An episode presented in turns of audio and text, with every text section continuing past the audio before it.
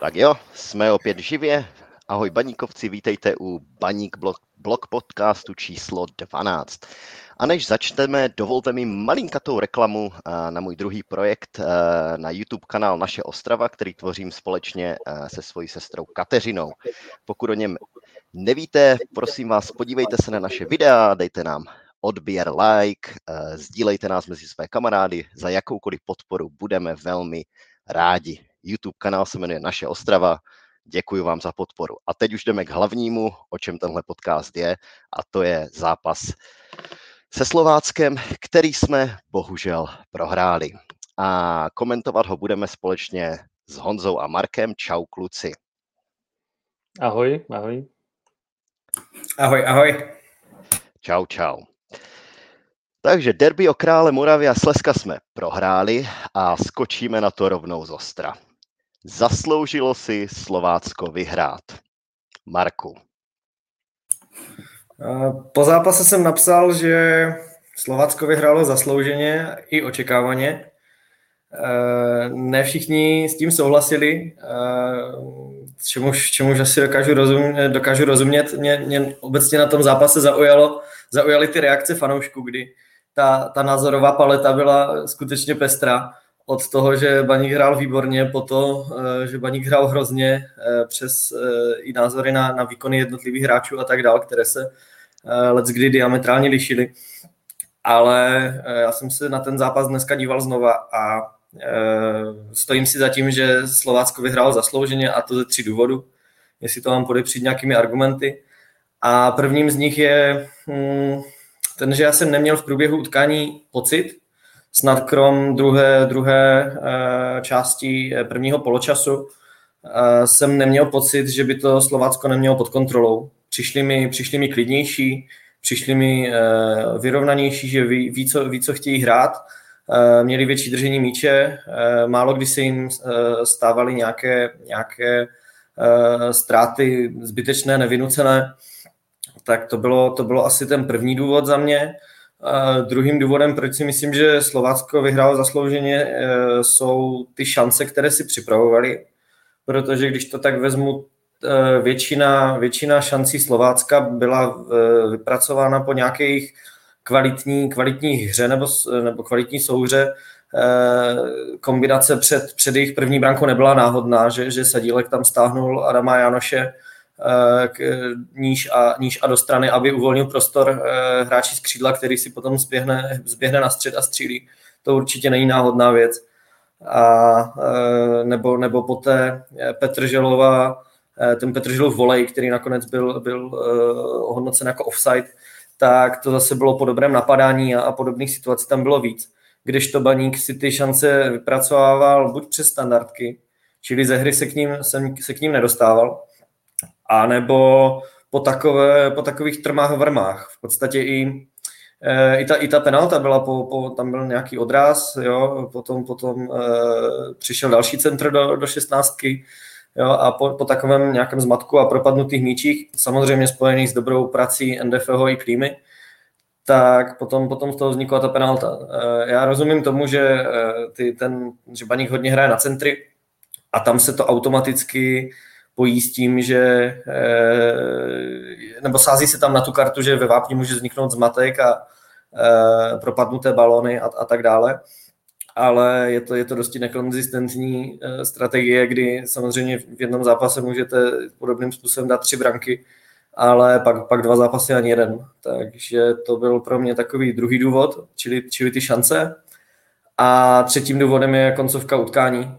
Po, v těch 20 téměř minutách po uh, vítězném gólu Sadílka uh, si Baník v podstatě nic nevypracoval. Uh, Slovácko umělo držet míče nahoře, Baník se nedostával ke zjednodušení hry, žádným, žádným zakončením a v podstatě ty nejzajímavější situace za stavu 2-1 mělo, mělo znovu Slovácko a to byly středy Šimka a a Jurečky po, po, po zpětných přihrávkách, který střelí z vápna nebo, nebo, nebo z hranice vápna. Takže to jsou za mě tři důvody, proč si myslím, že to Slovácko zvládlo to utkání lépe a, a zaslouženě vyhrálo. No, ale já myslím, že z naší strany ten výkon nebyl žádný propadák. Jo. Mně to přišlo, že se potkali dva týmy, které na sebe byly dobře připravené, v podstatě dost tu, tu hru toho soupeře znali, každý tým používá trochu jiný zbraně, máš pravdu, že Slovácko to je takový jako až strojový tým, že oni v každou, v každé situaci vlastně přesně vědí, kde má kdo stát, co má hrát, kam dávat míč, kam si kdo nabíhá. My jsme takový víc živelný, emoční tým, který eh, dost sází přesně na ty pasáže, kdy dokáže se strhnout k nějakému výkonu a v těch, v těch fázích ty, ty zápasy třeba jsme schopni rozhodnout. Já si myslím, že vlastně i v druhém poločase kolem té 60. minuty to chvíli vypadalo, že by to Baník mohl zvládnout. V tu chvíli měl asi blíž k tomu, aby ten druhý gol přidal. No a jestli to byla zasloužená prohra nebo nezasloužená, tak uh, asi zasloužená.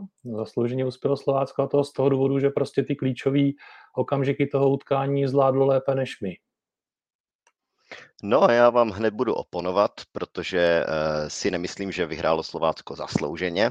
Uh, podle mě Martin Svědík ještě teď děkuje všem fotbalovým bohům, že má tři body doma z, uh, z Ostravy. Um, byli tam, v podstatě rozhodli to dvě naše minely. A ta první Laštůvková, no a, a pak ta při té obrané standardce.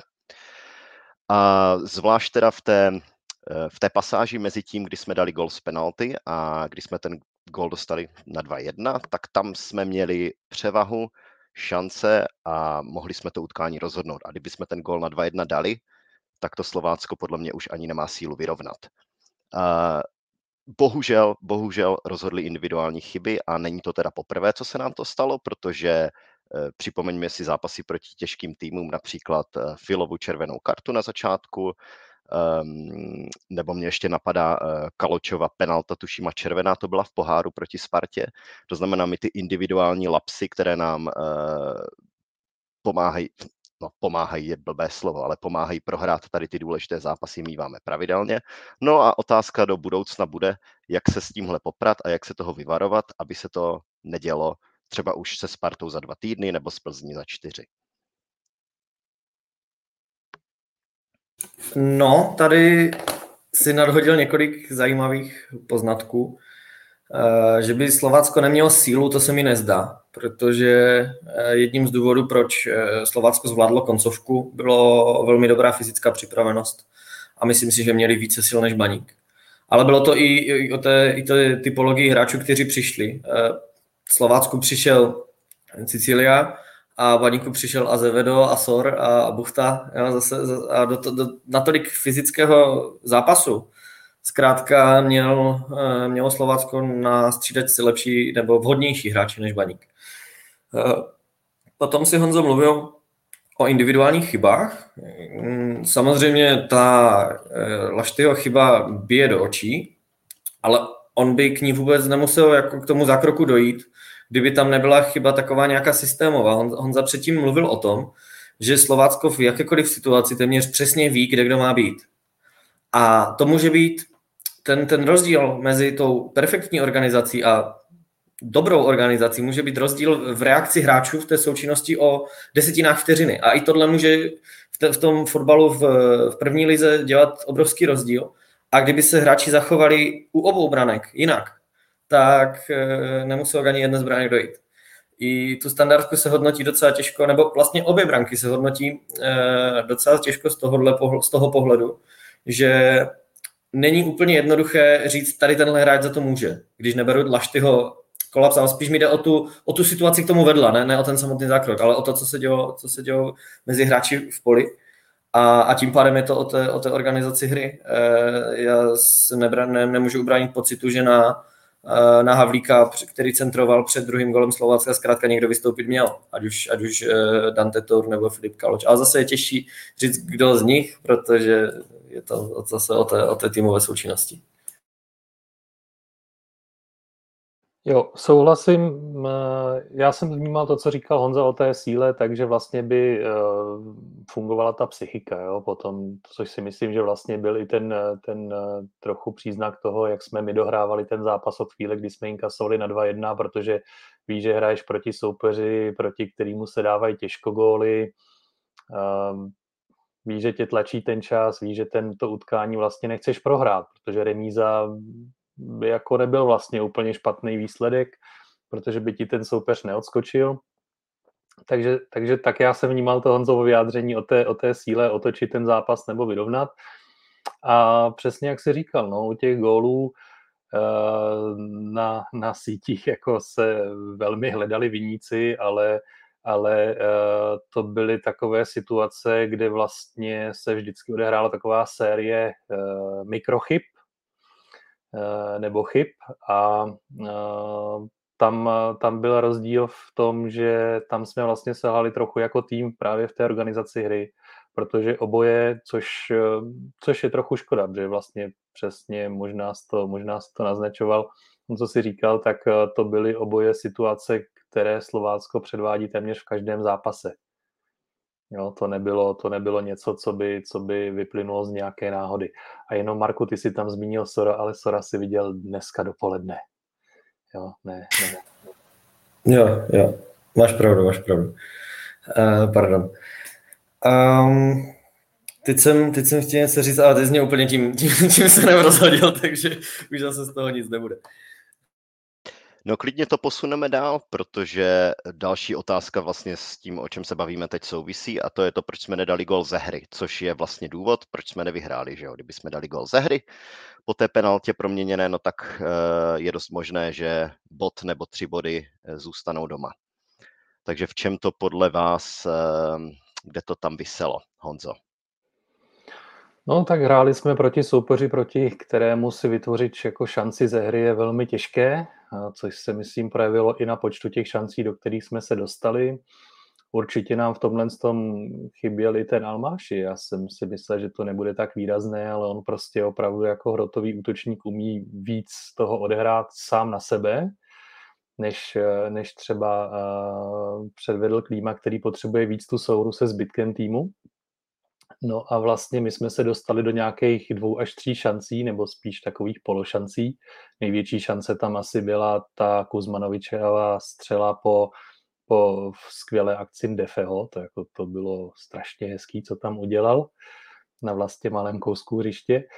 No a ve chvíli, kdy, ve chvíli, kdy v těch šancích e, střelci selžou, no tak prostě gol, gol ze hry nedáme. No co s tím udělat jako příště, tak zrovna proti Slovácku vlastně mají všechny ty týmy problém dostávat se do nějakých šancí a v podstatě si myslím, že s těmi hráči, které má, které má trenér Smetana k dispozici, tak vlastně nemohl třeba postavit úplně lepší sestavu. Nám tam podle mě se dost projevilo to, že eh, krajní záložníci nejsou úplně ve formě, a vlastně jediný, kdo byl schopný individuálně přejít třeba přes e, jednoho, dva soupeře ve středu hřiště, tak byl Tetur a to byl jediný vlastně situace, kdy jsme dokázali to Slovácko trochu rozhodit právě z toho sevřeného postavení, trochu otevřít ten prostor nebo se dostat do přečíslení. Takže, takže to možná chybí k tomu, abychom si víc těch příležitostí ze hry vytvořili proti, proti těm silnějším soupeřům. Lepší forma krajních hráčů, anebo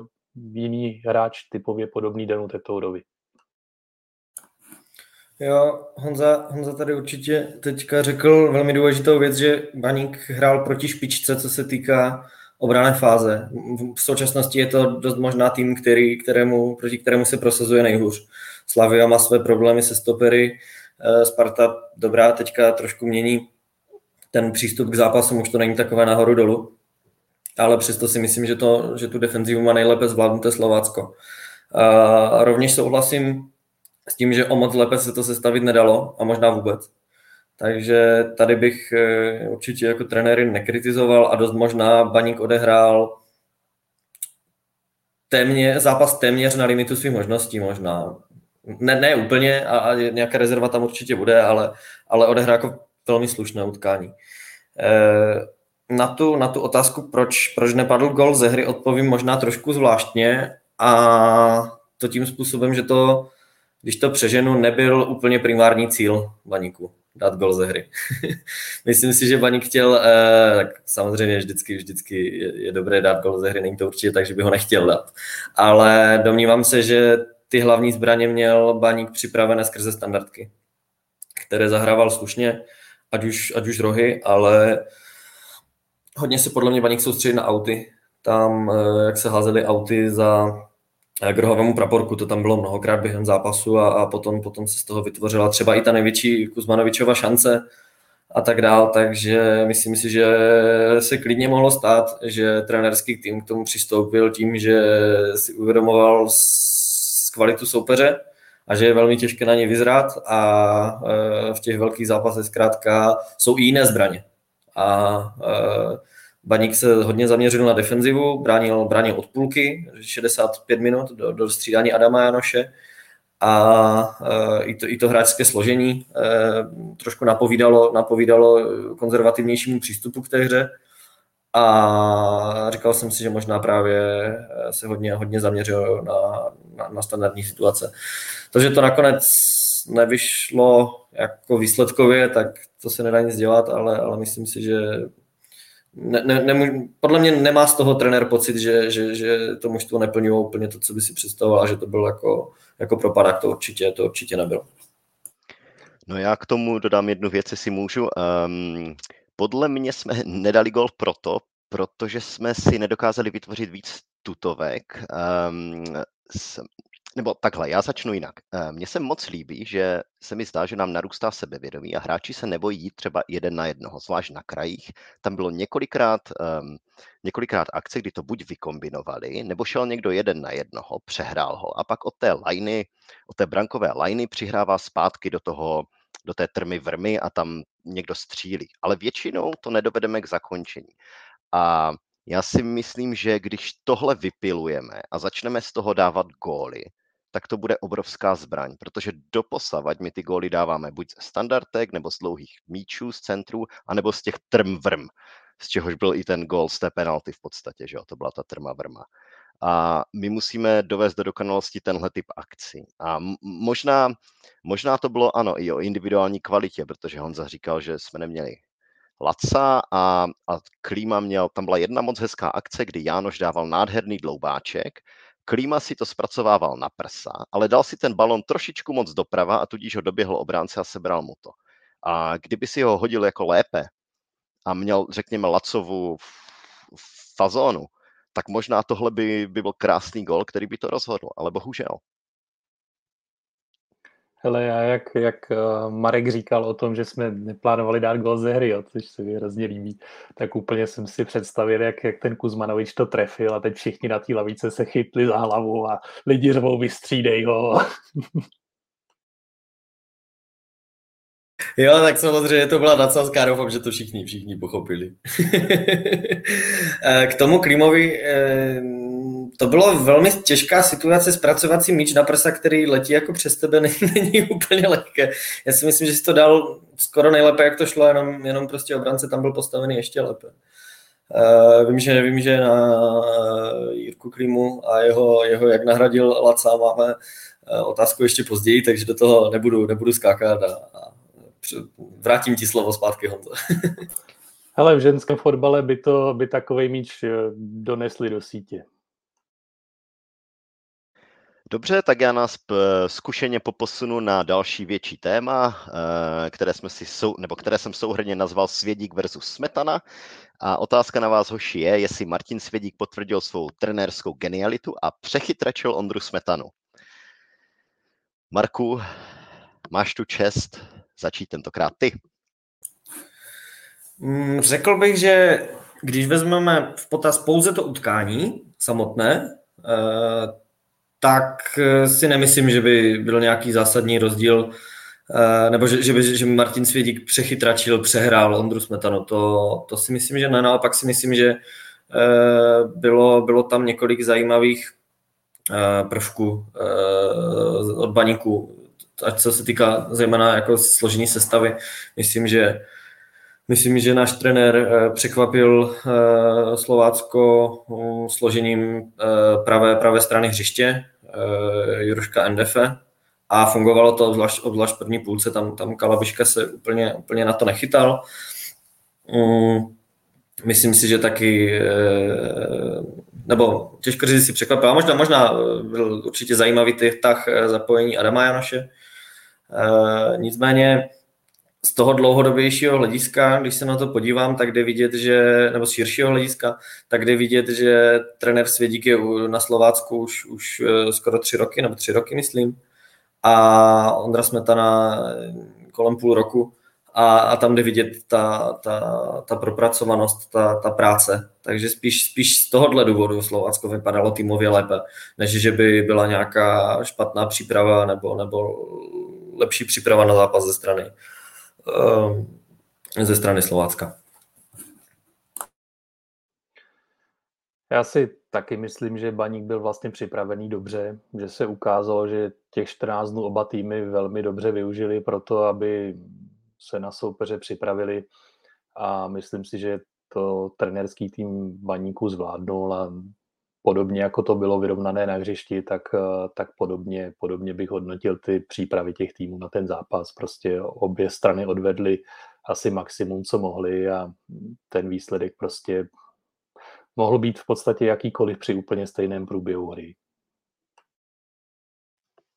Hmm. No já vím, že jsme to spojovali s tou otázkou těch, ehm, řekněme, hráčů, kteří byli překvapivě nasazeni a mně se hrozně líbil výkon Honzy Jurošky, který tam školil Dana Holcera na, na straně a zvlášť teda fakt, pak už ho vystřídal samozřejmě Ondra Smetan, ale v tom prvním eh, poločase se mi to líbilo moc, ten jeho výkon a ale zase jako chybělo tam eh, dovést nějakou tu akci do úspěšného konce, no. To je, to je prostě o tom ten fotbal potom je v konečném důsledku. Ale jako e, zase líbilo se mi, že byl prostě Honza Juroška odvážný, ehm, nebál se hrát a, a, a prostě bylo to oživení na té straně.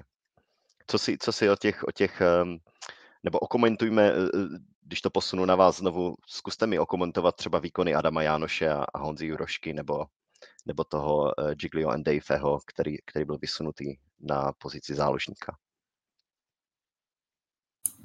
Já se toho zhostím jako první, teda jestli můžu. Uh, začnu Adamem Janošem. Uh, přesně se ukázaly jeho silné i slabé stránky, podle mě v utkání. A jeho nasazení bylo podle mě dobrým tahem z možností, které, které trenér měl. Uh, dřív, dřív ve středu zálohy nastupoval více Filip Kaloč, ale myslím si, že trenerský štáb kalkuloval s tím, že Slovácko velice dobře, velice rádo a velice často střílí z dálky a protože jak, jak Sadílek, tak, eh, tak Havlík to, to umí natáhnout, eh, natáhnout velmi slušně a být, být z toho produktivní. A víme, že Filip Kaloč zkrátka má problémy s vykrýváním prostoru před, eh, před vlastní šestnáctkou a pro, myslím si, že to byl jeden z hlavních důvodů, proč byl nasazen Adam Janoš. Dalším, dalším důvodem je podle mě i to, že bavili jsme se o, o 14-denní přípravě na zápas, velmi dobře zvládnuté jenomže té se nemohl dost dobře účastnit Filip Kaloč, když byl na reprezentačním srazu s 21. Takže myslím si, že i z tohohle důvodu byl eh, zvolen, zvolen Adam, který získal velké množství míčů, eh, byl tam skutečně cítit v tom středu hřiště, jenže velice často to bylo tak, že hnedka po tom zisku míče míč odpálil a Baník znovu o, o, o balon přišel. Samozřejmě zamezil nějaké příležitosti nebo rozvíjející se, rozvíjejícímu se útoku, ale často se toho, toho míče zbavoval. Částečně je to určitě i, i herní praxi eh, a nějakým, nějakým herním sebevědomím, ale jde tam podle mě vidět, že už v několikátém zápase v sezóně se ukázalo, že tady na téhle pozici Baník nemá takovou ty hráče, které, které by sám potřeboval a, a je to podle mě, musí to být eh, pozice číslo jedna eh, pro, pro pana Grusmana, co se týká, co se týká posil.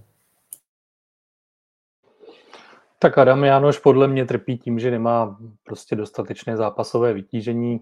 To se na výkonu, na jeho výkonu trochu podepsalo, ale myslím si, že to odehrál se ctí, byl to, byl to docela, docela dobrý výkon. Jasně jde mu třeba trochu vyčítat, že u toho prvního gólu jakoby trochu vypustil konec toho souboje, před tou střelou. Možná už přenechával hráče Danovi Teturovi, že na něm měl vystoupit on, to, to člověk bez, bez znalosti, znalosti přípravy neví, ale, ale tam se toho účastnil. Škoda, škoda, že na tom hřišti nevydržel díl, tam něco zaznělo o tom, že možná měl nějaký svalový problém nebo něco takového, že z toho důvodu byl možná střídán.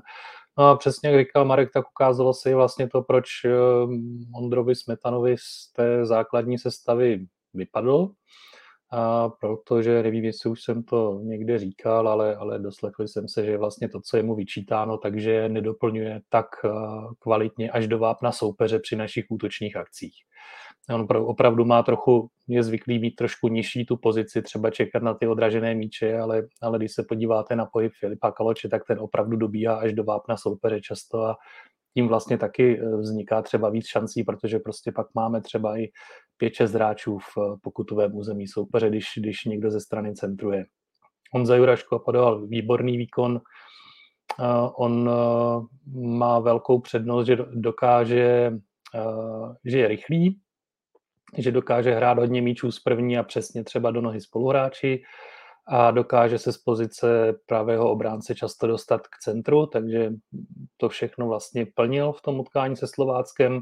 No a nasazení Defeho do zálohy, tak to taky není vlastně úplná novinka, to už, to už trenér Smetana taky zkoušel a vlastně vždycky to docela fungovalo, protože Defe je fyzicky zdatný, technicky zdatný a, odstavuje se těžko, těžko od míče, takže tam podle mě byl zase záměr ten, aby jsme o ten míč nepřicházeli tak rychle, e, pokud ho budeme držet v záloze a, a to se taky celkem dařilo, takže ta pravá strana v prvním poločase vlastně byla za většinu našich, našich e, nebezpečnějších útoků, takže, takže to podle mě zafungovalo trenérovi dobře. Když ještě budu mluvit o Honzovi Roškovi, tam se jednoznačně zhodu s tom, co jste říkali vlastně o jeho výkonu oba dva. Nicméně eh, je tady jeden aspekt, který si zaslouží být zmíněn a to, že to je pro něj extrémně specifický zápas, na který on je velice nahecovaný, velmi připravený a tak dál. A eh, všichni bychom si přáli, aby tyhle, tenhle eh, výkonnostní level si udržel i do dalších zápasů, ale úplně bych zrovna z tohohle utkání nedělal eh, širší, širší, širší závěry o, eh, o jeho třeba postavení v týmu a tak dále. Tam si myslím, že to třeba v příštím zápase asi zase bude, bude ta obrana čtyřka taková, jaká byla. Eh, u NDFho jeden z jeho dalších důvodů, nebo jeden z důvodů, proč byl podle mě nasazen v, v té záloze, je ten, že asi se dalo odtušit, že na levém beku za Slovácko bude hrát Honza Kalabiška, což bylo, což je původně, původně křídlo. A ten tam ty, on je ve velmi vysokém postavení, e, bývá až, až e, při, při zakladání útoku bývá, bývá e, v pozici záložníka, celkově má, má hodně volnosti směrem dopředu, takže tam si myslím, že to bylo o tom pokryt ty jejich dva velmi dobře ofenzivně vybavené hráče Kalabišku s Holcrem, No a nakonec je ubránili tím nejlepším možným způsobem a to je ten, že nakonec museli bránit Kalabiška s Holcerem, než, než, aby, než aby se jenom čililo jejich atakům. Eh, Pustěj se ptal na Twitteru, jestli Adam Jánoš nastoupí i proti Spartě a já tu otázku jako rozšířím. Nastoupí proti Spartě Adam Jánoš a Honza Juroška? Tak teď začnu třeba já. Já bych typoval, že Jánoš ne a Juroška ano, s tím, že si Ndefe a Juroška pozice prohodí, že Ndefe bude v obroně a Juroška v záloze. No, do toho zápasu se Spartou ještě je spousta času. Jsou tam dva zápasy, ještě tam se může uh, stát spousta různých skutečností, ale spíš bych tu otázku rozšířil, uh, zda by měl když to tak zjednoduším, sezonu dohrát vedle Dana Tetoura, Adam Janoš nebo Filip Kaloč. A e, podle mě to měl být Adam Janoš, byť má nějaké rezervy, které, o kterých jsme se už tady bavili, ale e, ten důvod takový e, hlavní pro mě je ten, že Adam velice pravděpodobně nastoupí i v dalších těžkých zápasech s Plzní, se Sláví a se Spartou a bude dobré ho mít v zápasové kondici jo, e, i, i s nějakým herním sebevědomím a tak dále. Takže já bych osobně volil třeba po, po zbytek teďka podzimu preferoval spíše, spíše Adama Janoše než, než Filipa Kaloče v té, v té záloze.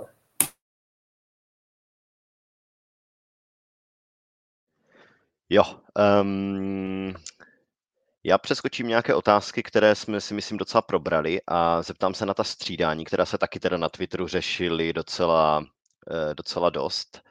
Um, vystřídali jsme teda pozdě a mě teda osobně by nejvíc zajímalo, jestli na plac nepřišel příliš pozdě náš sniper Buchta. Teď se musím podívat, komu to dávám. Tak. Marek, ne? Tak Marku, pojď, pojď ty. jo, očpuntuju to. Um, ty střídání na první pohled je tam docela jednoduché vznést nějakou kritiku. Na druhou stranu nemyslím si, že to měl trenér s těmi střídáními úplně jednoduché, protože musíme vzít v potaz, že pořád má baník nebo jakýkoliv jiný tým v lize tři sloty na střídání. A e, jako trenér víte, že vám nevydrží ani Juroška, ani Janoš 90 minut. A víte, že někdy v průběhu zápasu je budete muset střídat, nebo je to velmi, velmi pravděpodobné? S hrotovým útočníkem jako to mě v podstatě Jirka Klima překvapil, že vydržel 83 minut, protože taky e, zas, no, tím útočníkem číslo jedna je jednoznačně Aco Almaši a e, Jiří Klima má podstatně méně minut, e, takže máte tady dva až tři hráče, o kterých tušíte, že je budete muset střídat a nevíte, kdy je budete střídat a nevíte, e, jestli je budete moct střídat společně.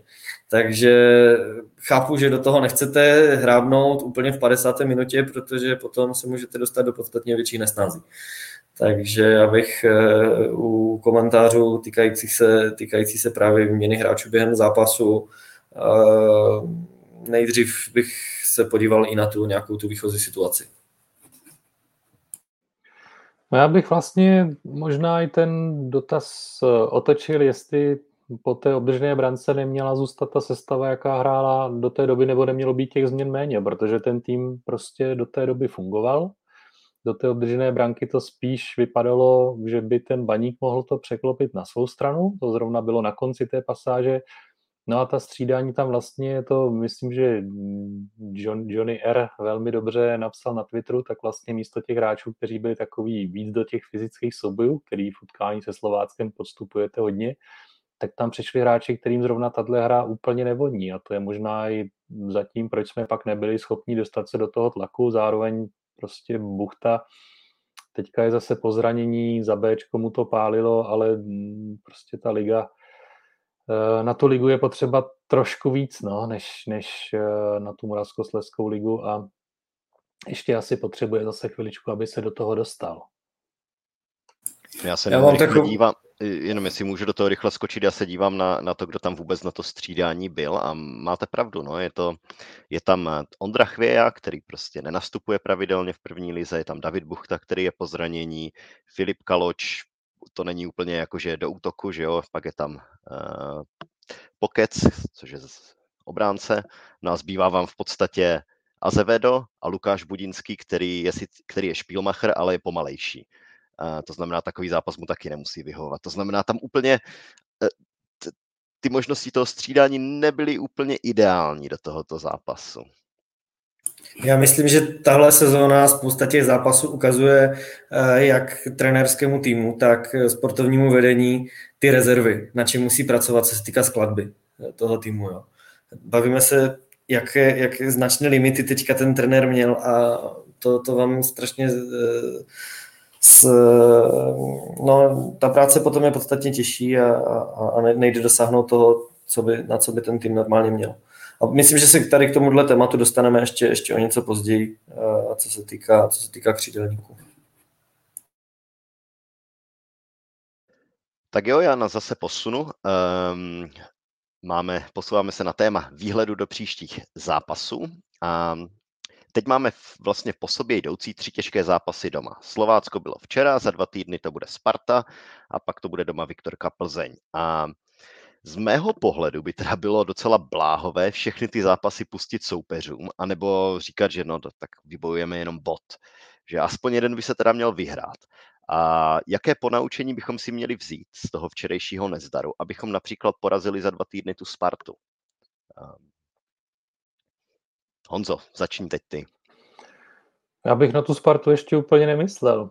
Podle mě dost důležitý pro to, v jakém rozpoložení půjdeme do zápasu se Spartou, tak abychom zvládli zápas s Karviné, bude to zase takové hezké, že peprné, spoustu hráčů se na to asi těší, na ten souboj s Karvinou po té jejich trenérské změně a jako objektivně si myslím, že bychom, pokud chceme vydržet v té první pětce po podzimu, tak eh, v Karviné měli, měli vyhrát. Sparta do toho zápasu s náma mm, jako samozřejmě půjde jako favorit, ale podíval jsem se na jejich program a zápas na baníku pro ně bude čtvrtý zápasem v deseti dnech. Mají tam, mají tam Lyon, mají tam Boleslav, Teplice a pak nás a čtyři dny po tom zápase u nás zase hrají s Lyonem. Takže tam si dokážu docela představit, že, eh, že může fungovat nějaká únava, mohou tam přijít nějaké vynucené změny v sestavě nebo prostě i rotace a, a to i eh, v takovém týmu jako Sparta může prostě způsobit to, že, že ten zápas v Ostravě, který pro Spartu nebývá lehký kvůli atmosféře, rivalitě, prostředí, tak si myslím, že když do toho půjdeme vlastně v tom nastavení, že jsme zvládli zápas s Karviné, můžeme doma se Spartou vlastně jenom získat oproti nějakým předpokladům, takže tam docela šanci na úspěch máme. Jo, jo, určitě bych nevynechával ty, tyto utkání v Karviné, ale taky domácí utkání pohárové s Hradcem. Eh, je to takové trošku zvláštní teď strašit eh, Hradcem, který přišel z druhé ligy, postoupil teprve, ale, ale si, se mu daří velmi dobře, má, má fazonu a e, navíc, navíc velmi slušně hraje proti právě silným týmům. A já třeba být Hradcem, tak zkusím šlapnout do poháru teda teďka pořádně, protože oni už mají 16 bodů po 11 kolech, mají velmi slušnou pozici Nevypadá to, že by museli bát o záchranu, o nic víc reálně nehrajou, když, když to přeženu, tak proč neskusit to právě napalit v poháru, kde chtě nechtě člověk dřív nebo později narazí na ty silné soupeře, na které oni umí hrát. Takže to taky může být hodně zajímavá konfrontace. Eh, Karvinou baník musí jednoznačně porazit, tam, tam není o čem. Eh, byť, eh, byť je, to, je to nevyspytatelné utkání, ale, ale opravdu ne, nemůže být ani debata o tom, jak, jak, ten, jak ten zápas má dopadnout. Eh, teďka mě zaujala informace, že eh, dneska při zápase na Sigmě Karvinou nemohli trénovat eh, trenéři Páník se Sonbergem kvůli covidu. Tak to, je, to si myslím, že Baníku, když to vezmeme ryze po té sportovní stránce, tak Baníku usnadnilo situaci, protože do zajista to naruší ten tréninkový proces. A myslím si, že Eh, i kvůli toho nebude moct Karvina podat takový výkon, jaký by, jaký by si přála v tom, v tom utkání podat. Eh, co si má, a teď se vrátím k té původní otázce, co si má Baník teďka vzít z toho utkání se Slováckem do uh, utkání se Spartou. Já si myslím, že toho moc není, protože si myslím, že to budou velmi odlišná utkání. Jo. Uh, myslím si, že šance Baníku, jak, jak Spartu porazit, tentokrát bude přes to vybláznění, přes, eh, přes nějaké emoce, přes, eh, no, přes, přes takovou, takovou nějakou atmosféru. Eh, Sparta více hraje nahoru dolů, snaží se toho soupeře přestřílet a tak dál, byť v posledních zápasech, ať už to bylo z Brandby se Sláví nebo, nebo z Rangers, hm, hráli podstatně zodpovědní, tak nečekám, že, že takovým, způsob, takovým stylem se budou chtít prezentovat i na baníku, protože Zkrátka ty tři utkání, které jsem zmínil, byly velká utkání proti kvalitním soupeřům a připustíme si, že Baník zkrátka tak kvalitním soupeřem není. Takže si myslím, že to může být eh, ze strany Sparty eh, snaha eh, to utkání vyhrát tím, že, tím, že soupeře přestřílí a jak víme, Baník má značnou ofenzivní sílu. Plus s tou nějakou vyhecovanou atmosférou to může, to může fungovat. Takže nemyslím si, že úplně toho mnoho, co si Baník může, může vzít. Naopak si myslím, že eh, se Sparta velice připraví na, velice kvalitně připraví na, na ty standardky a na auty a tak dále, takže myslím, že, že spíš Sparta dostala zajímavý materiál k, k přípravě na utkání. No já doufám, že uh, možná je to banální odpověď, ale bude zase zpátky Laco, který má formu a on by mohl být uh, za mě možná opravdu jakože stěžejní hráč, který má společně asi s Fleischmanem opravdu největší formu. Možná ještě s, s Jiglym Davem. a Tetym, když už to tak vyjmenovávám. A pokud tihle hráči dokážou jako předvést ten svůj nadstandard, eh, ti klíčoví, tak si myslím, že by se to mohlo povést. Ale teď už nás zase posunu dál. A, a to na případné posily. No a ne, že bych to chtěl dávat úplně do souvislosti s tou uh, Honzovou Minelou, ale um, už mu bude, Honzovi Laštůvkovi bude příští rok 40 eh, a nabízí se otázečka, koho bychom uh, mohli na, přivést na jeho post. Honzo, myslíš si, že by měl Baník udělat ten odvážný krok a hledat moderního mladého golmana? A abych ti tu otázku ještě stížil, tak se zeptám, kdy bych ho měl udělat, jestli například už v zimě, nebo až příští léto, nebo až za rok v zimě.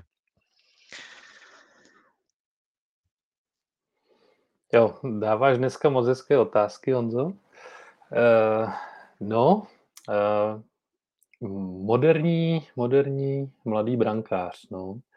Tak zaprvé si myslím, že jich tolik není, Uh, pak je dost těch, kteří se snaží tímhle způsobem, způsobem hrát, ale dostávají vlastně dost gólů, protože zase třeba neumějí tolik chytat.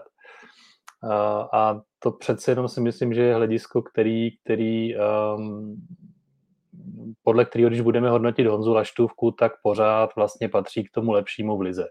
Je pravda, že v letošní sezóně, sezóně ta jeho forma třeba nevypadá tak dobře jako v té minulé, já o tom vlastně i v zítřejším blogu něco píšu, ale pořád ten Honza Laštůvka třeba i podle těch datových metrik prostě patří mezi šest nejlepších brankářů v lize a, a úplně necítím tu slabinu, slabinu na jeho místě. Je pravda, že se mu v této sezóně dva až tři zápasy nepovedly, kdy, kdy jeho nějaké chyby nebo situace, který se účastnil, tak, tak přispěli k tomu, že Baník v těch zápasech neuspěl, ale to byste našli téměř u každého brankáře a vemte si, vemte si třeba, jaké, jakou formu měl, měl kolář ve Slávi. Jo. A co se, týká, co se týká přivedení náhrady, tak musím říct, že tady je takové tajemné ticho a žádné konkrétní jméno se ke mně nedostalo, na koho by baník cílil ale nepochybuju o tom, že pan Grusman, tak jako u každého postu, tak tady nějaká, nějaká dva, dvě, tři jména vytipovaná má. Na druhou stranu si nemyslím, že by to byla otázka zimy, spíš si myslím, že to bude otázka až toho nadcházejícího léta, kdyby se něco na, na přestupu nějakého brankáře do baníku mohlo odehrát. Ten důvod eh, je takový, že zapracovat brankáře, eh, vyměnit brankáře je asi, asi nejjednodušší v sestavě, takže není důvod eh, na ten přestup, na ten přestup spěchat. Hm, to jsem, to jsem myslel, že zakončíš úplně jinak, se přiznám, protože v návaznosti ještě, jak Honza zmiňoval, ten moderní brankář, tak eh, je třeba vzít v potaz, eh, kdyby se angažoval teda nějaký ten eh, brankář typu, já nevím, třeba, třeba Markoviče, čili totálně, což je, to je totálně odlišný, odlišný typ a celé mužstvo si na to musí zvykat, ta obrana, dá, dá se ho využít k rozehrávce a tak dál, takže to je právě, může být, pokud by Baník chtěl angažovat podob, podobný, podobný typ hráče, tak by se mohlo jednat o celkem zásadní změnu naopak jsem chtěl říct. E, jinak e, k těm, samozřejmě k těm přestupům tam přidávat nic nebudu, ale e, znovu se tady objevilo taková klasika u starších hráčů, když se jim nepovede jeden zápas, tak už řešit, že už na to nemají. Uh, nemám to úplně rád, asi to nemá rádo spousta lidí, protože uh, nevím, když si vybavíte po, po covid pauze, uh, jaký hrozný zápas odehrál Jirka Fleischmann proti Plzni, jak ho tam větral Kajamba, to bylo jako velmi nešťastné a myslím si, že ta myšlenka, jak už na to nemá, tady napadla spoustu lidí, ale podívejme se, jak, by, jak, byl v dosavadním průběhu sezóny, jakým byl tahounem. Um, spíš, než, spíš než věk bych eh, v souvislosti s Honzou Laštůvkou zmínil něco jiného A to já si myslím, že on není úplně tím typem golmana, který předvádí své nejlepší výkony, když má před sebou dobrý tým. On je podle mě ten typem brankáře, tím typem brankáře, který potřebuje být v zápřahu, který potřebuje, ať na něho jde hodně střel, ať je důležitou postavou toho týmu. A není úplně tím, tím typem, který e, dokáže, nebo na kterého jdou během zápase dvě, dvě, tři střely těžké a on musí, musí obstát. To si myslím, že úplně není jeho, jeho styl a když se podíváme teď jeho na, na jeho Eh, podzim kariéry v České lize, tak v Karviné eh, byl, byl výborný. Potom angažmá ve Slavii mu vůbec nevyšlo a v Baníku zase, když na tom Baník nebyl Bůh ví jak, tak vždycky patřil k těm, k těm zcela zásadním hráčům a teď, když se Baníku daří, tak eh, se znovu bavíme o tom, že jeho výkonnost není úplně taková, jak byla třeba loni. Takže spíš bych to dal možná do souvislosti tady s tím a vzhledem k tomu, že Baník chce být dominantním, dominantním týmem a uh, pohybovat se v tabulce vysoko, tak uh, spíš toto je pro mě problém, než, než že by to mělo být nutně spojené s věkem. Hele, u Honzy Laštůvky já ještě jako uvažuji o jedné věci, jo? jestli mu vlastně vyhovuje být kapitán. Protože uh, u brankářů platí to, že potřebují prostě být neustále soustředění v tom zápase. Oni opravdu mají trochu svůj svět, taky se vlastně o bubenících hokejových a fotbalových brankáří říká, že jsou vždycky divní. A třeba Honza Laštůvka, co jsem tak jako slyšel ze zákulisí, tak patří k těm, kteří prostě mají své pevné rituály předzápasové a vlastně s, tou, s tím výkonem funkce kapitána se pojí různé povinnosti, které on musí, ať už před zápasem, po zápase, nebo vlastně během toho zápasu, když třeba komunikuje s rozhodčím plnit a možná mu nemusí sedět jakoby tahle role, že trochu odvádí tu jeho pozornost, tu koncentraci k něčemu jinému, než aby, aby byl jenom čistě soustředěný, soustředěný na to, co se děje na hřišti. A taky jako paradox souhlasím, že, že Honzovi Laštůvkovi určitě vyhovují zápasy, kdy vlastně je, je v permanenci, kdy může předvíst nějaký dobrý zákrok, tím se chytí a, a pak už tu bránu zavře. Ale zase v té, když vezmeme čistě tu letošní sezónu, tak vlastně ty góly, které dostal Honza Laštůvka navíc, oproti třeba té metrice XG soupeře, tak většinou byly vlastně v těch zápasech, kde ten tým na něj hodně spolehal. Takový příklad je na Slávy, kdy podle té XG metriky eh, to vypadalo, že jsme měli dostat dva góly a dostali jsme čtyři. Eh, chápu, jak to myslíš, ale bereš teď spíš na ten konkrétní zápas a já jsem to spíš myslel na to, jak se ten člověk cítí psychicky z nějakého, eh, z nějaké, nějaké delší perspektivy.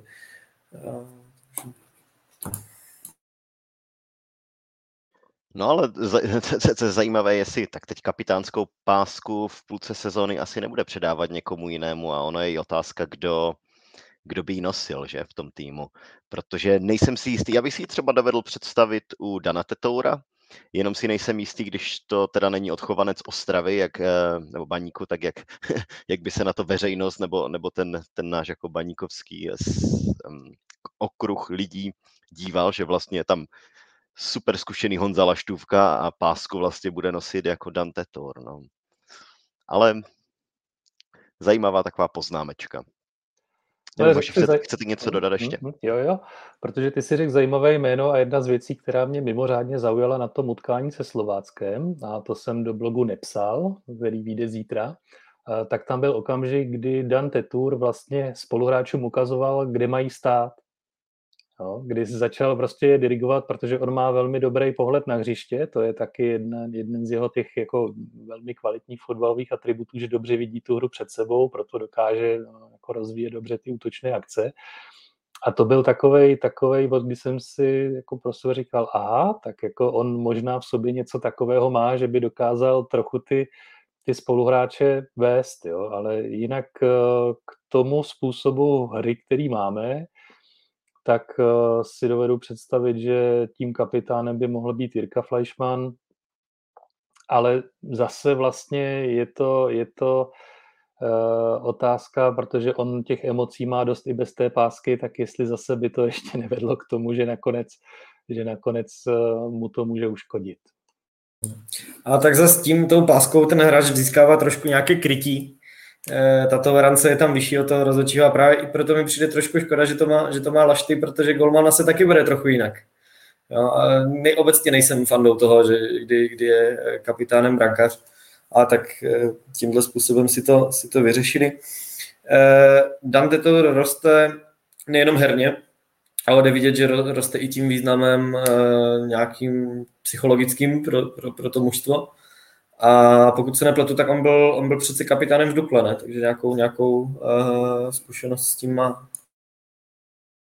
Mě ještě napadá v souvislosti s ním, když eh, naše další otázka totiž míří na to, jestli bychom neměli posílit na krajích zálohy.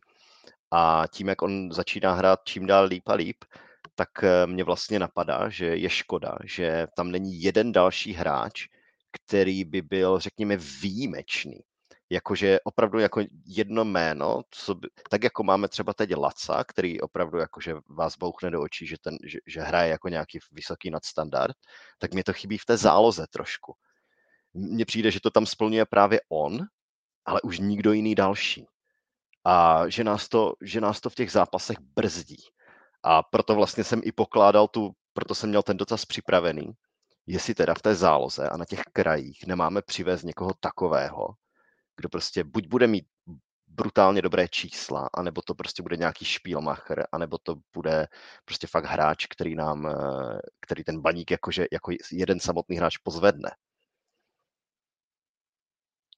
Mm, u těch krajních hráčů já si myslím, že při skládání toho mužstva eh, se počítalo z výrazně větší roli Davida Buchty.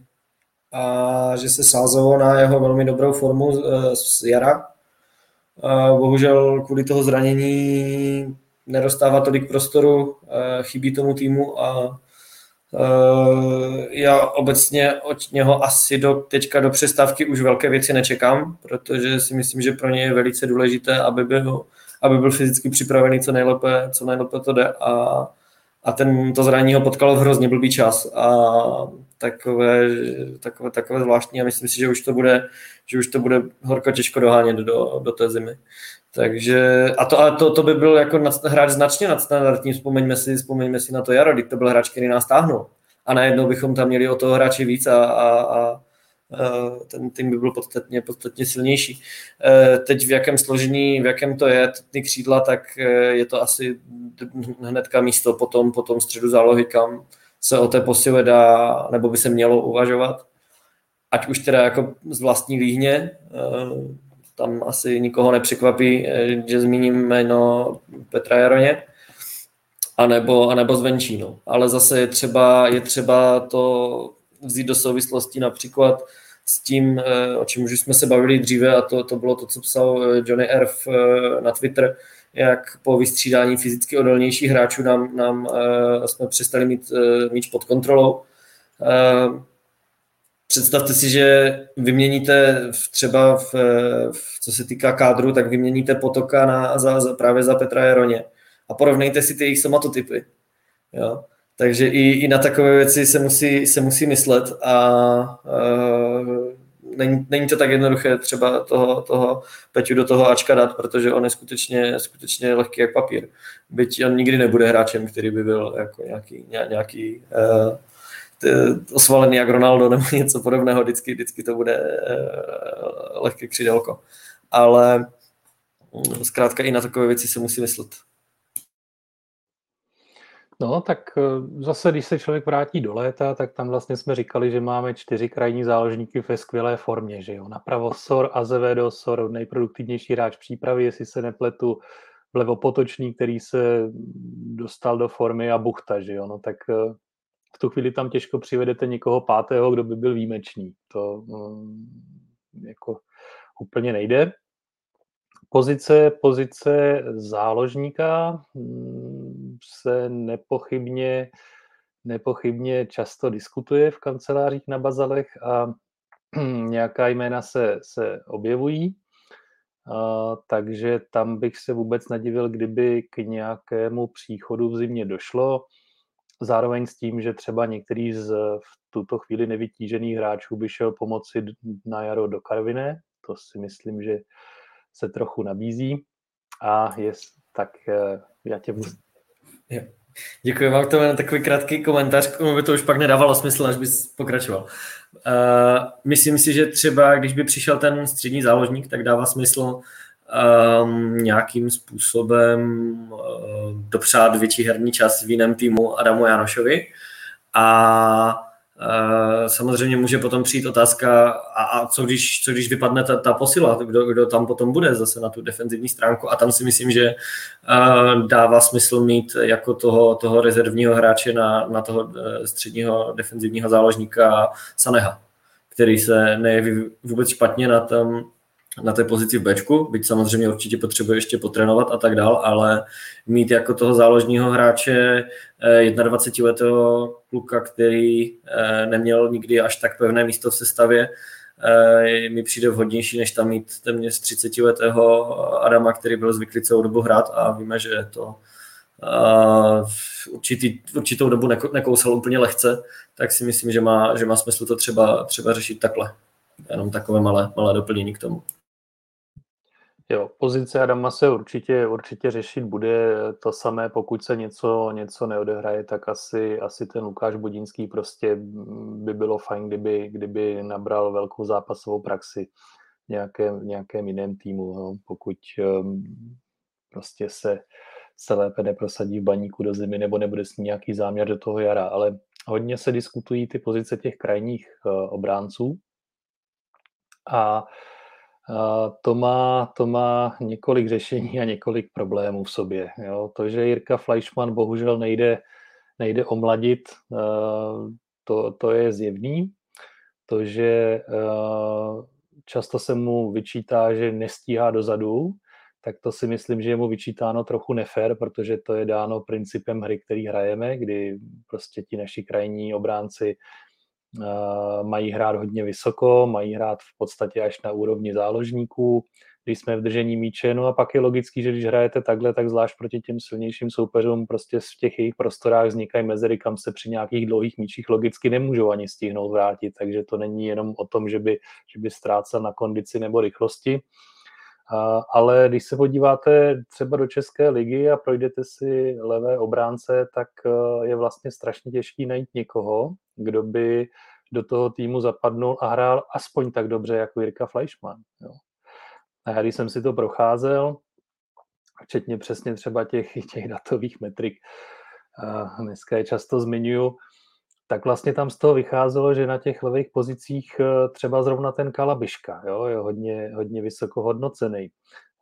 Krop z Jablonce, ale to jsou všechno hráči jako přes 30, e, to, to není řešení přivést někoho takového, no a když hledáte teda někoho, kdo by splňoval to, že je mladší a má dobrou výkonnost, tak vám z toho vypadnou v podstatě dva hráči a to je zmrzlý z Olmouce, ale těžko přiveditelný takový hráč do baníku, a nebo Jurásek z Mladé Boleslavy a tam asi platí to samé. Jo. To jsou dva týmy, které úplně jako nechtějí běžně prodávat prodávat své talentované mladé hráče do baníku. No a tak, eh, tak eh, zrovna je to asi pozice, kde momentálně by se dalo hm, víc koukat na Slovensko. A letošní sezónu tam má mimořádnou eh, levý obránce Ružomberku Madleňák, který má vlastně přesně tyhle ty předpoklady, které požaduje trenér Smetana, to znamená, je to hráč, který hraje velmi vysoko a má dobrý centr a je levák, protože ještě dost je ta pozice levých obránců obsazená pravákem, což je ale věc, kterou v baníku vidět nechtějí pouze v krajní nouzi. No a eh, když, bych, když teda říkáme, že ty možnosti tam jsou omezené a je těžké někoho vybrat, vybrat v Čechách na tu pozici, tak se nabízí ještě jedna varianta a tou potěším nepochybně Marka. Tak Defe pozici levého obránce je schopný hrát velmi dobře. V částech kariéry to dokonce byla jeho hlavní pozice. A napravo, přivést hráče napravo je jako menší oříšek, protože například hodně nedoceněný hráč se nachází v Pardubicích a to Kadu. Ano, tím si mě velmi potěšil. Uh, on, je, on je zcela zásadní hráč pro, pro uh, pardubickou, pardubickou výstavbu, výstavbu útoku a tvorbu šancí. Bohužel přes po jeho chybách uh, nebo propadnutí přichází i spousta, spousta obdržených branek, ale to se dá už jako nějakým způsobem vždycky, vždycky týmově vyladit. Uh, co se týká levého beka, uh, obdobným problémem se zaobírá repre, že jo. Leví obránci tady prostě nejsou dobří. Eh, jde to vidět, že ti, ti, ti, nejlepší jsou skutečně 30 plus a často výrazně 30 plus. Ehm, já se vším, co jsem říkal, souhlasím a doplním to právě ještě o jednu takovou myšlenku, kterou jsem, která mě dneska napadla. Ehm, vrchol, eh, výkonnostní vrchol toho mužstva, které má trenér Smetana, nebo které on připravuje, tak určitě není během tohoto podzimu, nebo nesmí být během tohoto podzimu. Uh, měl by být nějaký výkonnostní posun už na jaře, ale to nejlepší, nebo ten, to, ten, nechci říct jako úplně definitivní vrchol, ale na ten opravdu vysoký level se ten tým dostane podle mě až v příští sezóně, pokud všechno půjde tak, jak má. A musíme vzít v potaz, že to mužstvo se opírá o tři eh, hráče přes 30 a to teda, eh, nebo eh, mimo jiné o tři, o tři hráče přes 30. A to je Honza Laštůvka, kterého už jsme probrali docela v detailu. A dalšími dvěmi jsou Flaška a Kuzmanovič. Jo, a zrovna u těch druhých dvou podle mě jde trochu vidět, že eh, v zápasech s papírově slabšími soupeři, oni jsou opakovaně jednoznačnými lídry, hrajou skvěle a potřebujeme tady tyto hráče mít. Ale v zápase s, těmi, s tou špičkou mi přijde, že jako ne, ne, úplně si nevybavuju zápas, kde by jeden z nich nebo oba dva ten baník táhli. A o tyhle hráče se baník opírá. A ještě, když jsem, když jsem zmínil ten nějaký vývoj toho, toho mužstva, tak je, je prostě otázka, byť, byť eh, Flaška, říkal jsem, říkal jsem už dříve, že opravdu tahou nám letos a tak dále, tak jestli skutečně je dobré mít, mít eh, takový um, takovou důvěru, tolik, tolik se o něho opírat a to, to samé v podobě, v podobě Kuzmanoviče kde, kde možná ten jeho prostě nějaký výkonnostní vrchol eh, existuje a, a právě naráží na ty, na ty skutečně, skutečně top soupeře té naší ligy. Eh, to je jen taková nějaká, nějaká myšlenka, která mě v té skladbě, skladbě kádru napadla ještě. No, no, jako když se o tom budeme bavit širším způsobem, tak, eh, tak vlastně můžeme oživit i bolavé téma Helešit, že jo, který když, když hrál v Opavě, tak v té lize si na pozici levého bránce počínal velmi dobře a, a mm, taky vlastně měl ty atributy, že po té levé straně hodně útočil, dobře centroval, byl dobrý v držení míče. K pozici, k pozici Fleischmana Kuzmanoviče, ono jako zase je to tak, že si tu pozici vezmou přirozeně na tom hřišti. Že i když to chceš postavit na někoho jiným, tak zrovna ten Jirka Fleischmann je prostě natolik, natolik výrazný, že, že uh, si ho vlastně v jiné pozici nedokážu úplně představit. Jo, jo, dobrá, dobrá poznámka. Já se docela divím, že eh, po tom, co Opava spadla, že, že v Lize nezůstal, protože patřil k jejím tahounům už, eh, už minulou sezonu a pokračuje v tom i letos. A vlastně, vlastně bych mu to hrozně přál, aby se takovou oklikou do baníku dostal a vlastně by baník dostal do, do sestavy dalšího odchovance a tak dále, takže si myslím, že by to bylo jako zajímavé, ale, ale co, jsem, co jsem tak slyšel, pokud se nepletu, tak se o tom moc, moc neuvažovalo v této rovině. Je něco nového kolem toho, nebo nevíš? Neslyšel jsem, že by to jméno nějak figurovalo v těch úvahách, tak jako teoreticky vlastně furt je tam ta zpětná výkupní klauzule, kterou baník může uplatnit, tak jako někdy, někdy ten život nebo fotbal přináší situace, kdy ty věci, se kterými se moc nepočítá, tak se, tak se stanou. Že jo? Někdy je to ke škodě, někdy je to k dobru a, a tak to je asi jediná situace, která by mohla nastat, ale, ale pravdu je, že o Helešice, co se ke mně dostalo, tak dva prvoligové týmy zájem měli a to byl Liberec a Pardubice. Nevím, jestli byl ještě někdo další, ale bohužel to ztroskotalo na tom, že Opava měla poměrně vysoké požadavky na, na Helešicův přestup.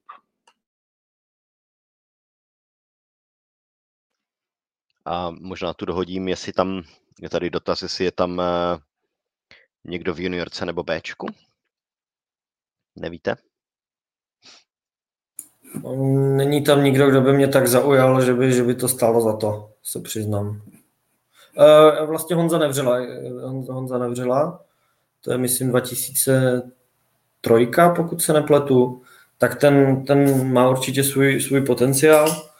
Levák, uh, dynamický, docela s nízkým těžištěm, dobrá podpora útoku, ale přece jenom jako ještě, ještě fakt, fakt hodně mladý no. a, a nemá žádné, žádné zkušenosti s dospělým fotbalem, takže tam to ještě nějaký čas potřebovat bude a, a v Bčku já myslím, že o situaci na, na levém beku v Bčku dokáže nejlépe vypovědět fakt, že tam, že tam hrává Mosanech často přes nohu a tak dál, takže tam, tam úplně není, není odkud brát.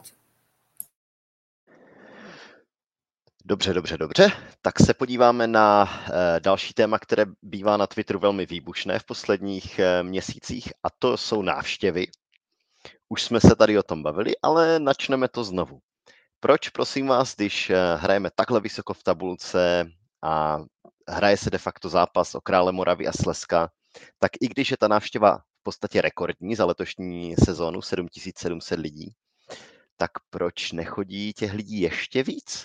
když se bavíme o takové značce, jakou je Baník Ostrava.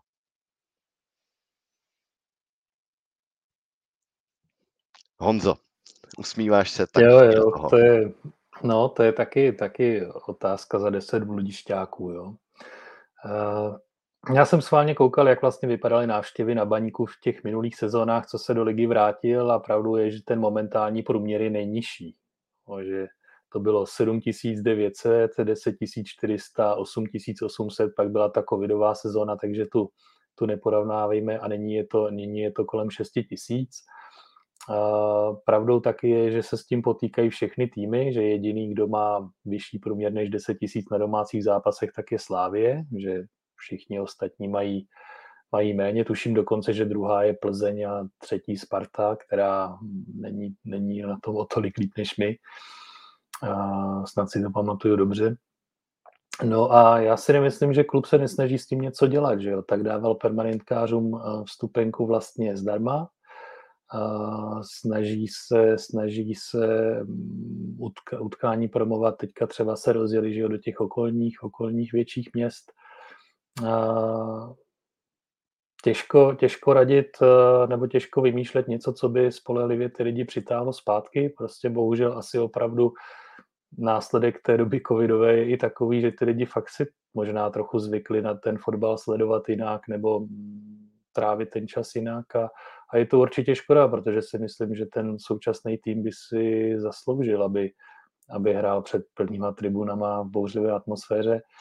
Když někdo řekne, řekne, že má klub dělat marketing a na základě nějakých marketingových akcí, promo akcí přitáhnout diváky do publika, tak tak tam se zase jako ve mně ozve to ekonomické hledisko, že taky vlastně musí člověk vždycky, vždycky dát na jednu stranu ty náklady, které by zatím stály a výnosy, které to přinese. Jo? Takže určitě by šlo dělat spoustu věcí, může někdo mít skvělé nápady, ale když to prostě bude stát desetkrát tolik, než bude výnos těch lidí, kteří přijdou navíc, tak eh, ta ekonomika pro ten klub je taky důležitá. Takže nějaký zázračný, zázračný recept na to nemám. A jenom musím říct, že mě to mrzí a že doufám, že třeba ti atraktivní soupeři snad teda ten stadion zaplní víc. No já jenom na tebe rychle navážu. Mně, mně se třeba zdá, že ten marketing jako jde nahoru a že je čím dál lepší. Já jsem byl ten, který kritizoval, tuším, před zápasovou, eh, sorry, předsezónní tiskovou konferenci, že to bylo jakože nezáživné a že by to mělo jako ty lidi víc navnadit, ale ta, ten zbytek věcí, různá videa, pozápasové věci, ten aftertalk. Um, já si myslím, že to je jako na o dost vyšší úrovni, ale nějakým způsobem možná trvá, možná bude chvilku trvat, než to ty lidi nakopne, no. Že asi, asi čekáme, asi ten efekt není okamžitý tady těch marketingových aktivit a možná se projeví na jaře nebo příští rok.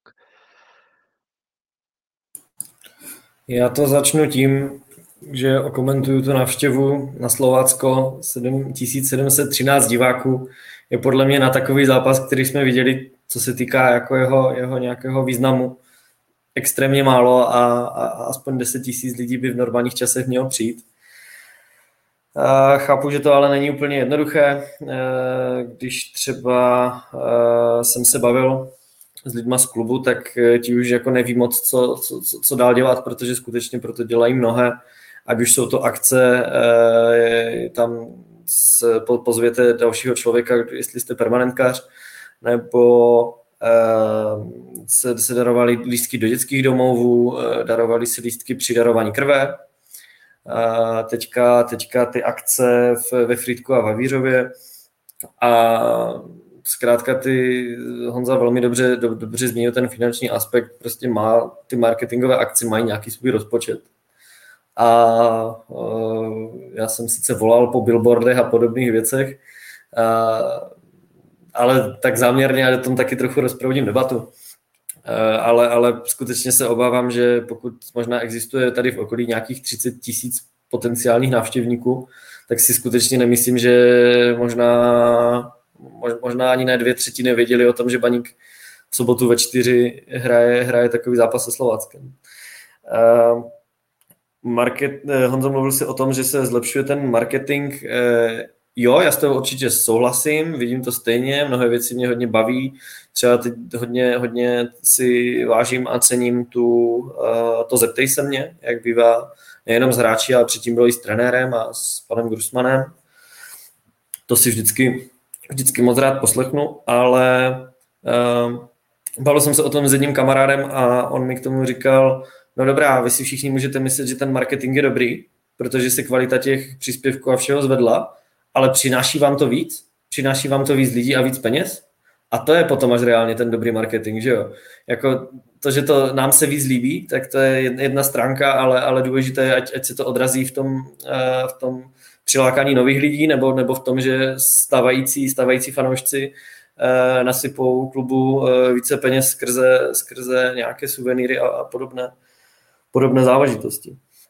Eh, třeba pro příklad, eh, teďka se nově dělají pozvánky na utkání s Bazalbubem, možná jste si už to všimli, je to, je to docela napadité a fajn, ale eh, já bych ani jedno z těch videí neviděl, kdybych si ho nenašel na kanálu a kdybych neodebíral kanál Baníku.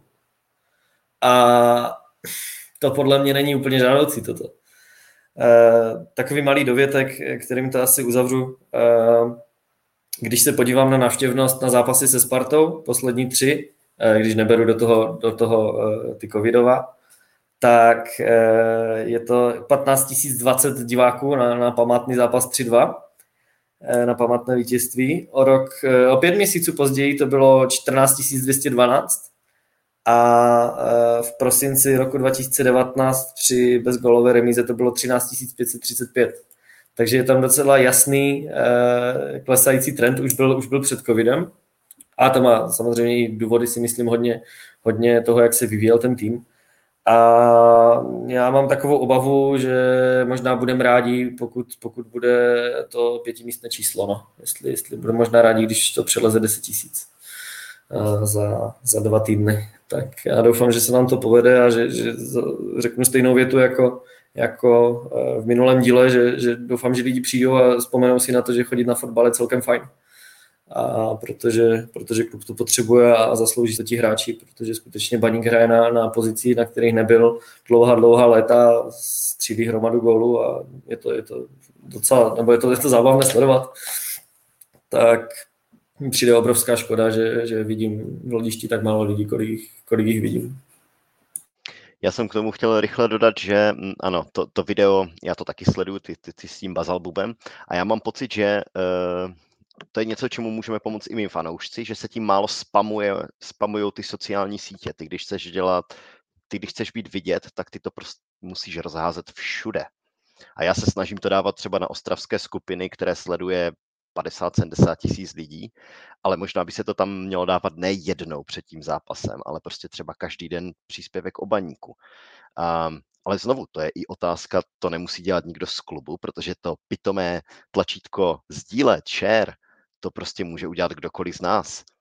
A na jakoukoliv facebookovou skupinu to tam hodit a, a ty lidi zkusit přitáhnout i přes, eh, i přes ty sociální sítě. Takže udělej teďka výzvu, ať se všichni snaží.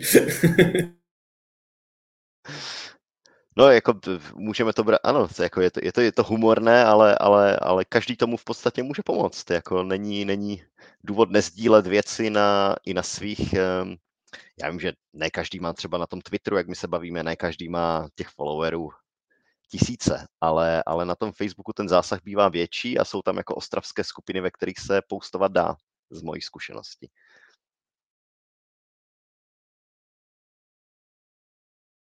No, vy se na mě díváte, došly otázky. Takže konec hoši. Nebo se já, já myslím, že... už, už, už, to trvá, jak, trvá to stejně dlouho jako klasický 20 minutový díl, takže...